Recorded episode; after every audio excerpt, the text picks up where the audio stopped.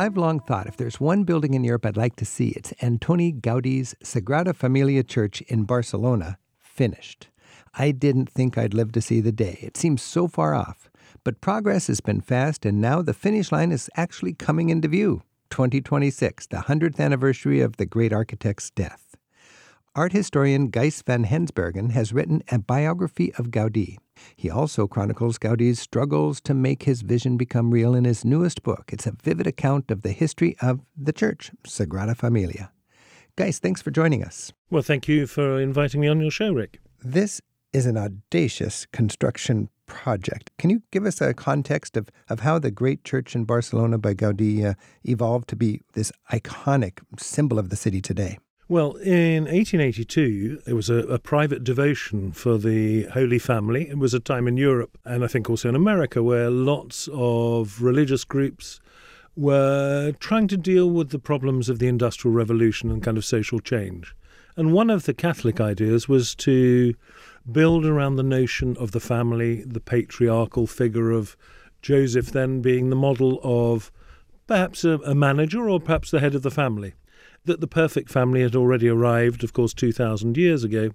And around that, to make a devotion which rapidly took off. And they found enough money, uh, went to the Vatican, asked permission and a blessing, and the Pope gave his blessing. And in 1882, the first stone was laid. But it wasn't Gaudi.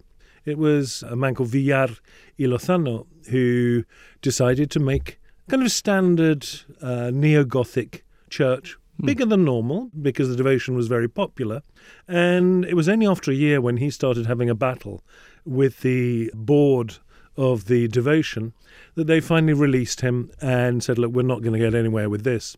And they start looking for somebody else.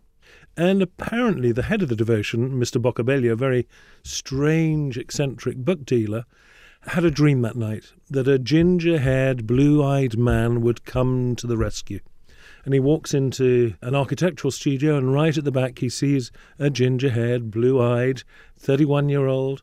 I think he must have actually known him, but ah. anyway, he goes, and sure enough, Gaudi, from being an assistant in a studio, accepts the largest commission in Spain at the time. It was a kind of a total shock, I think. They knew that he was very talented. He'd done very well at architectural school. He'd helped out with other architects sorting out problems. And his genius was not yet fully realized, but he was somebody who was passionate about fulfilling the job. And there was a problem because he had the footprint of the previous build to deal with. And so it was kind of him working through tactically as well as stylistically, I think, how he could make this building really his own. So this was quite radical. It was a huge change from the status quo, which was pretty tired, really. Just this whole neo Gothic, neo Romanesque stuff is just rehashing stuff that Europe's done over past centuries. Gaudi took this in a direction nobody had gone before. Absolutely. But I mean, it was, again, it was a slow burning fuse. And I think he was very tactical about this. He finished off the crypt. He didn't want to scare away his mm-hmm. um, patrons. And so he carried on in the style that they thought of. And then it was really once the crypt was finished, once the ceiling was put over and it could be used as the parish church, that I think he'd kind of bought himself space and time to actually start working on the great Sagrada Familia basilica that we see today an astonishing feat of both engineering, the idea of people waiting for so long to see something finished. That's a medieval kind of thing, isn't it? I mean, the Notre Dame in Paris, it took nearly 200 years, and people invested all their energy into it, knowing they would not live to see it completed. In the 20th century, we're not that patient. And for this, to be embarked upon knowing it would take longer than Gaudi's lifetime, and it's 100 years later, it's still being worked on in a way, it's exciting to have a, a church that's a, a many generation construction project. Absolutely. And, and um, I mean, Gaudi said to somebody, my client, he's not in a hurry. God waited 400 years for the Cathedral of Seville.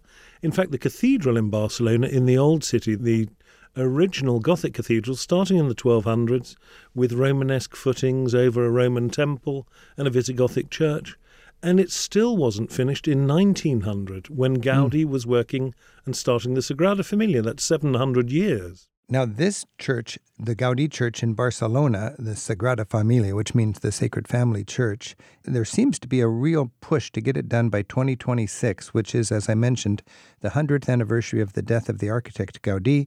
And they're getting a lot of money because it's expensive to tour it, and every day it's sold out. You can complain about the admission price, but it's fun because you're part of this funding this amazing project.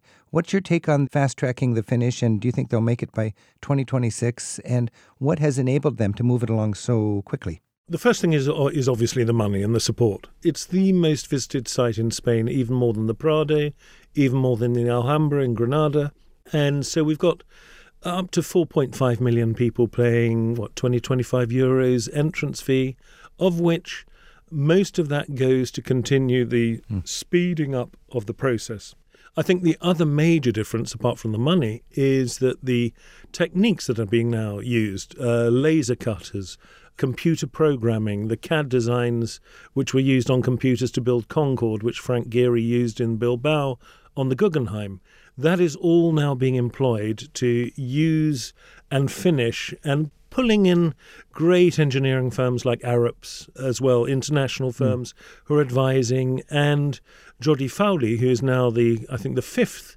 architect after Gaudi to work on the building, is someone who's very, very accustomed to working with the new innovations. And it would be fascinating if Gaudi was still alive, because I suspect he would also be totally inspired by the idea of being able to speed up and see things in 3D even before you, you know, using models rather than 2D drawings. Well, Gijs, that is one interesting issue. There's no copies of Gaudi's original plans, I understand, and uh, we have a good sense of where he wanted to go with it. But I think he was comfortable with the fact that it would evolve with the later architects and evolve over time, because now we can envision the way the church will be finished. Do you think it is true to Gaudi's original vision? Uh, and do you think Gaudi would be happy with it?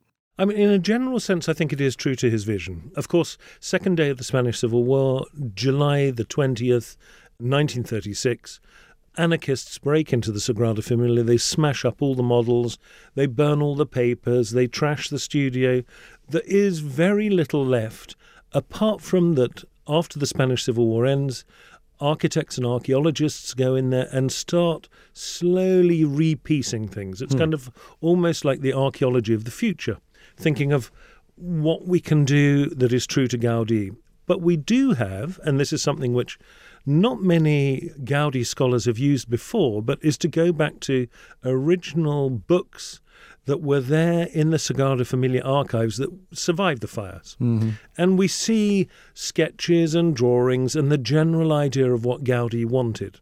And I think, in that sense, in a very broad, sweeping way, it is true to his philosophy and also his engineering kind of pattern and, and the logic behind it. Because Gaudi was the great inventor of things, or not the great inventor, but the person who, who used the catenary arch, that arch which is have a chain, drop it, and it's like the form of an egg. If you then turn it the other way round, it's a very economical form. I mean, we always talk of Gaudi the visionary, Gaudi the architect, but I think Gaudi the engineer is actually where the real genius lies. This is Travel with Rick Steves. We're talking with art historian and biographer Gijs van Hensbergen.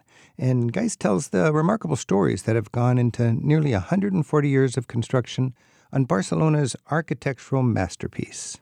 His book about the most exciting church built in our lifetime is The Sagrada Familia. Gijs also leads specialty food and art tours in Spain. We have links to his website with the notes for this week's show at ricksteves.com slash radio. Gijs, I just mentioned that it's the most exciting church built in our lifetime. Do you buy that? I absolutely do.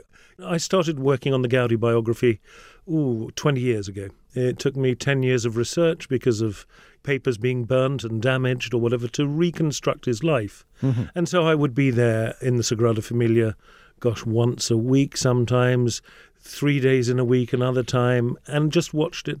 And I can still remember thinking, and listening to the critique of other architects and saying, you know, we should never finish this. We should never try to out Gaudi Gaudi. Mm. Or why not just leave it as this kind of very romantic ruin, hmm. which oh. is true to Gaudi oh. himself, right. the one bit that he saw. And I had a sympathy with that philosophy or, or those ideas. But now, in the last few years, the staggering kind of almost emotional experience as you walk in from the outside and the space and the light kind of explodes above your head. It blows you away walking from outside where all the tourists are gawking, stepping inside, and the lines just take your eyes right up to the ceiling. For our listeners who may not have an image of the Sagrada Familia, we all know what a Gothic church looks like. Can you just describe, exterior and interior, paint a picture with words, what this church, this Gaudi vision towering over Barcelona looks like? Well, we've got to remember that it's still only half the height of how it's going to be in 2026. So that's eight years away, and we've still got to double the height with towers. So, I mean, that's already kind of mind boggling. But then when you start looking at it, and you're standing outside the church, and you go to the facade, the Nativity facade, which is the one that Gaudi worked on, we've got this huge facade which almost leans over you. And if you stand underneath it, you feel this kind of sense that it might even fall down and crush you, and that you're a tiny little insect in the world looking up at this extraordinary, multicoloured facade with sculptures all over it, and there's chickens and there's geese running round. And when then you realize actually why they look so real is because Gaudi actually went out, chloroformed the geese, and set them in plaster. And then once he'd got the mold, broke open the mold, let the bird fly free again. And so you get this incredible mixture between human figures and you even get a fishing boat halfway up on the left. You could spend days actually looking there and seeing new details. As I've done, I've spent years doing it. There's an organic quality to it. Even if you look at the spires, as you mentioned, the, the ultimate central spire will go twice as tall as the existing ones, but even the existing ones, they're huge and they glitter with tiles and, and organic designs. Our guest on Travel with Rick Steves is Gijs van Hensbergen. He's an expert on the art, food, and history of Spain. He tells the story of the unusual church that's being completed in Barcelona with Gaudi's stunning modernista design. It's in his book, The Sagrada Familia. Gijs, you were describing the impression the church makes on you. It's organic, plus it mixes in this wonderful modernisme technique of putting in colored tiles with the stonework. Can you describe modernisme, first of all, because that's this Art Nouveau kind of style that is unique to Catalan, and then say how that shows itself in Gaudi's uh, design of this church. Modernisme, as you said, was the equivalent of Art Nouveau or Jugendstil. It was the style of the beginning of the 20th century, bringing nature into the city. And we're talking about industrialized cities like Barcelona. You've got stained glass with flowers and plants. You've got a building which is growing branches up the side of it. You've got all these lovely details as if you're in this kind of city paradise mm. and dreaming almost of a kind of nostalgic way of thinking about what the countryside is oh, like. I love that. And if you go up to the hilltop overlooking the church, the uh, Park Güell, you can see, you were talking about how we have the playfulness of nature worked into the architecture. Park Güell is just all about that, isn't it? Absolutely. That was where he lived for about 25 years. It was a project that failed in that it was going to be a building 60 houses, and in the end, it was only his and his patron, Mr. Güell, and a lawyer who had another house up on the hill. But the big spaces, the dance floor and the marketplace with its wonderful serpentine bench, all with these beautiful little mosaic broken tiles scattered around almost like Picasso's cubism, had exploded along this 100 meter long bench that just kind of works like a snake around the edge of this big platform. This is Travel with Rick Steves. We're talking with Gijs van Hensbergen. His book is The Sagrada Familia, talking about the iconic church by Antoni Gaudí that is becoming the visual symbol of the city of Barcelona. Our phone number is 877 333 7425.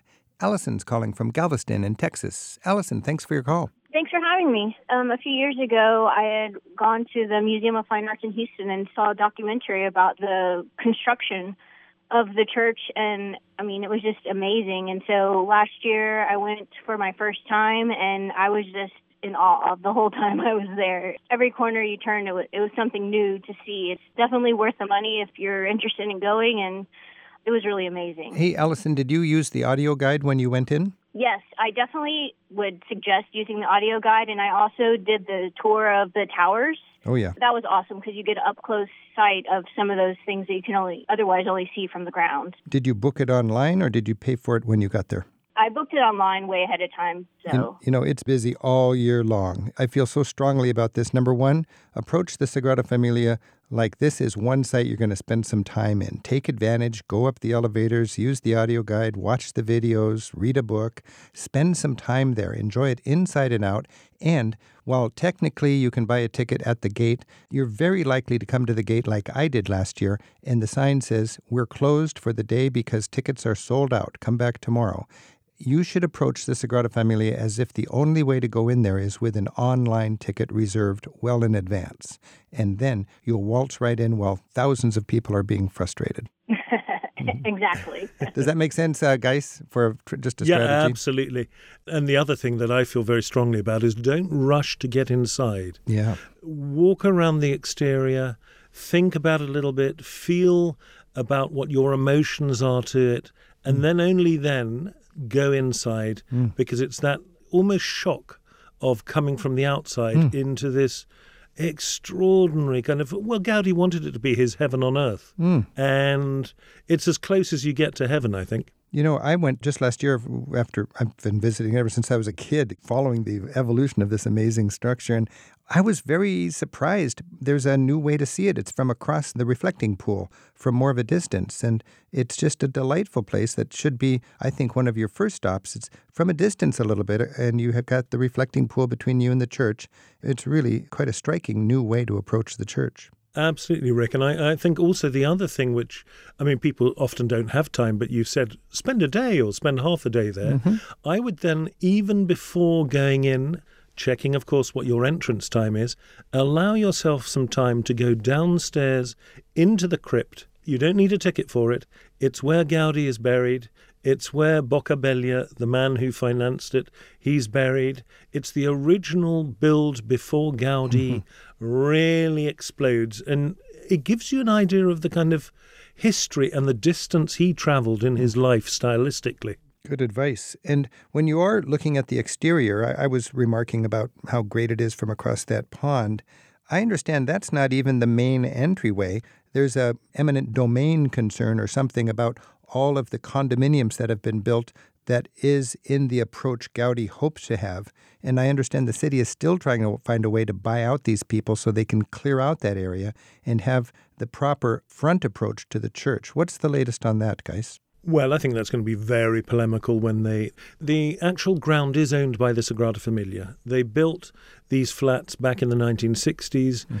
People bought them on the understanding that the flats were cheaper than normal, that when it was going to be finished, the properties would be taken back and knocked down, and the space would be created for a bridge which would go over the street, and you would enter over this kind of huge kind of entrance like going to the Paris Opera.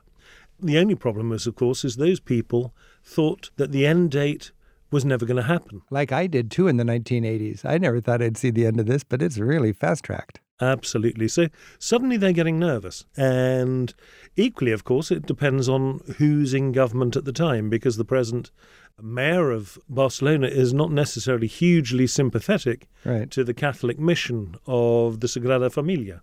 Well, we'll have to stay tuned for that. But it's really important from the big picture to have the proper approach to this church that so much energy and time has been invested in.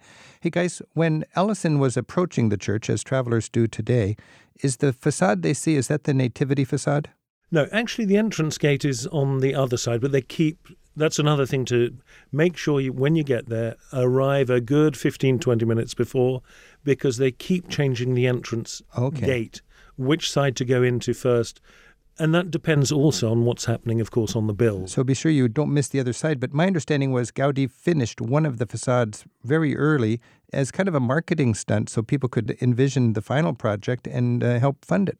Yeah, I don't think it was so much a marketing stunt. I think what he wanted to do was kind of leave a stamp, uh, kind of the iconic front, ah. uh, so that you could never think that you were going to do anything else. Uh, and that when we got round to it in generations to come, that we would see one side finished. Gaudi didn't actually see that side even finished in his lifetime. When he was run over by a tram in 1926, he only saw one of the four towers on that side finished. And I understand Gaudi did not have a very um, fancy presence in public. He was often mistaken even as a beggar. Absolutely. And, and often he was begging. He was, humble uh, he'd guy. cross the road and ask you for some money for the Sagrada Familia. My goodness. But he was he was someone who, who had kind of at the end of his life had really given up on anything to do. I think he saw himself almost like a kind of St. Francis figure. And today and- there's a movement to make him a saint. Absolutely, and it's getting very close. Many a rumour that is that the sainthood, the first patron saint of the arts in history, will be made in 2026, a hundred years after Gaudi died, serving the Catholic Church to create this work of genius, the Sagrada Familia. This is Travel with Rick Steves. We're talking with Gijs van Hensbergen. His book is The Sagrada Familia, and we're talking about that church, the church by Gaudi in Barcelona. Our phone number is 877 333 7425, and Molly's calling from Phoenix, Arizona. Molly, thanks for calling. Thank you for having me. Um, my husband and I visited Barcelona this past May, and one of the main things that we wanted to do was go to the Sagrada Familia. We had my parents with us.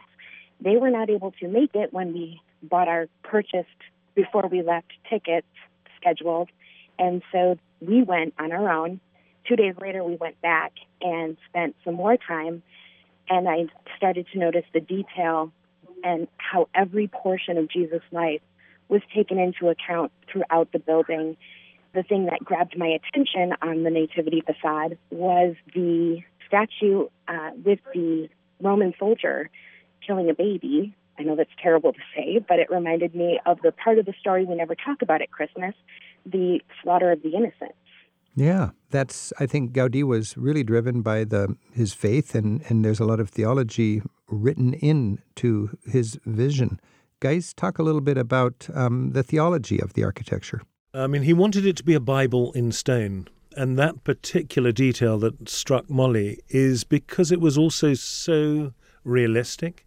He wanted to find a man who could look like a Roman soldier, so he got his workers to go out, scour the bars around Barcelona, and they found this huge guy who had six toes, six fingers, six, six, six, the kind of sign of the devil, and he persuaded him to come along and model. And then more kind of Today it wouldn't be so shocking, but perhaps back in the late 19th century, he actually managed to get stillborn babies and cast them. So those children are actually the models of little children who died in Barcelona at the time that Gaudi was sculpting. Hmm. Gaudi felt very strongly that God's handiwork, i.e., creation, should not be improved upon and couldn't be improved upon. And so, if you were absolutely realistic, you were echoing, in a sense, God's handiwork. And you really feel that when you walk through the church. Everything is so lovingly thought through, even the furniture and the organ and the ornaments to the, the architectural bones of the place. The other thing that grabbed my attention is the floor just inside the door from the Passion facade with the triumphal entry into Jerusalem. And then the way the colors of the stained glass, uh, the, the sun shining through the stained glass, bring color to the floor and to, directs your attention. And, and the columns are organic, like giant palm trees. And then the ribs in the ceiling spread out like branches. Uh, it seems like he was really inspired by creation. Gijs, as an architect, did he find inspiration in nature that actually works from a architectural, structural point of view? Absolutely. I mean, he he said the one of the greatest works of architecture in the world is a tree. Trees know where to put out branches. Hmm. They know how to survive storms. They know how to grow in the right place and to create this beautiful canopy. And that's what he wanted, I think, to give an impression, in a sense, of walking into a man made natural setting, mm-hmm. half cave, half temple, extravagant, dramatic space which just soars over you to a massive height, 60 meters. It's like a jungle canopy overhead with rays of sun coming through it. It's remarkable. Molly, thanks for your call. Thank you. And Brad's calling from Virginia. Brad, thanks for your call. Thank you very much for, for letting me uh, call in. It's been a while since I've been to uh, Barcelona, and I was stationed in Germany, or Europe twice, Germany mostly. I've seen a lot of churches, but the Sagrada Familia had such an impact on me. I spent about four hours just sitting on a bench by the wall and just watching how the light moved mm. across the floor, and I would highlight different features that Gaudi had uh, constructed. And just now I heard you talking about how the uh, the columns were like a giant tree, and I think of a large tree as a place of uh, shelter, and I think he meant for the cathedral to be a place of spiritual shelter. And you get this feeling that my life is just one part of the continuance of this long progression of the human story. And Gaudi, to his credit, understood that uh, that his time there was limited, that he would not see it completed.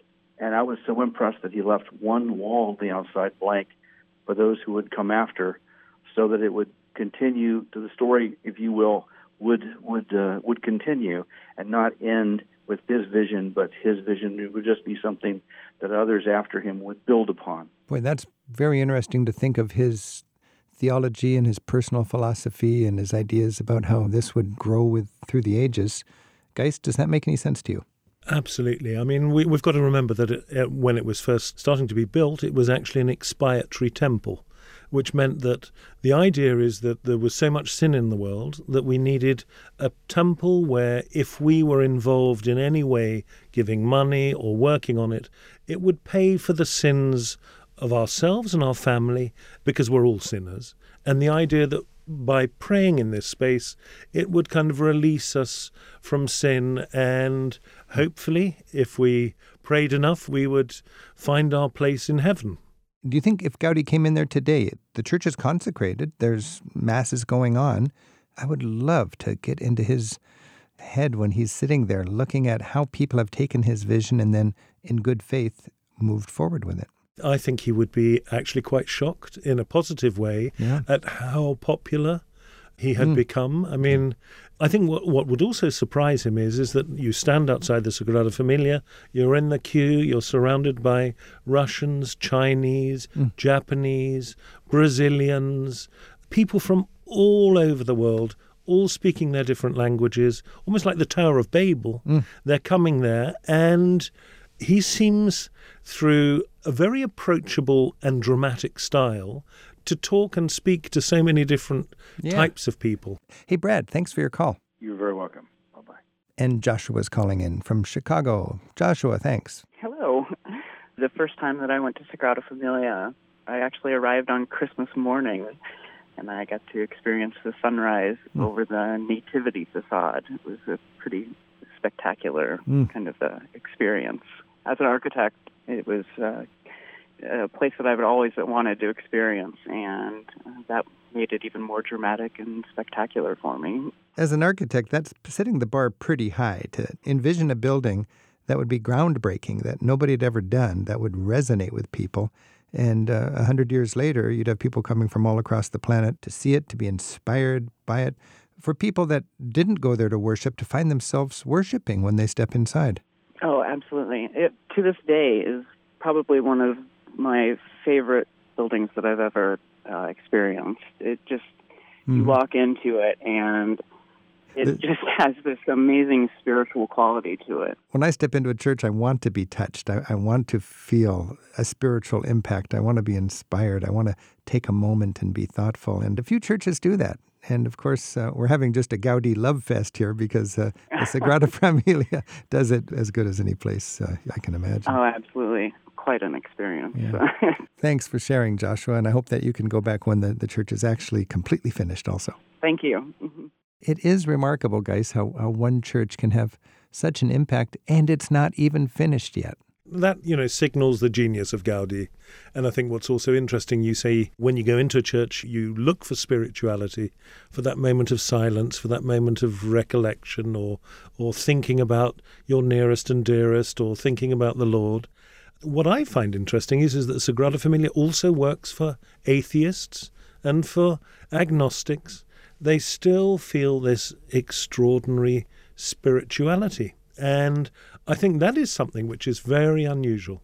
And I just love that because there's so much divisiveness and I'm a Christian and you're not. I'm a Muslim and you're a Jew. And, and you go there and it's just, we're all together. You can see us as children of God or you can see us as just creatures in the jungle. But you've got this beautiful bit of stone and glass put together by an artistic genius 100 years ago. and, and it's one of the great joys of being able to get out and explore this world.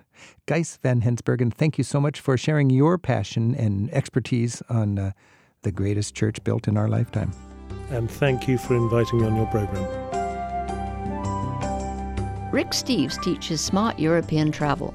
At ricksteves.com, you'll find an archive of interviews from his radio show, free audio tours of Europe's top sites, and a world of information to help turn your travel dreams into smooth and affordable reality.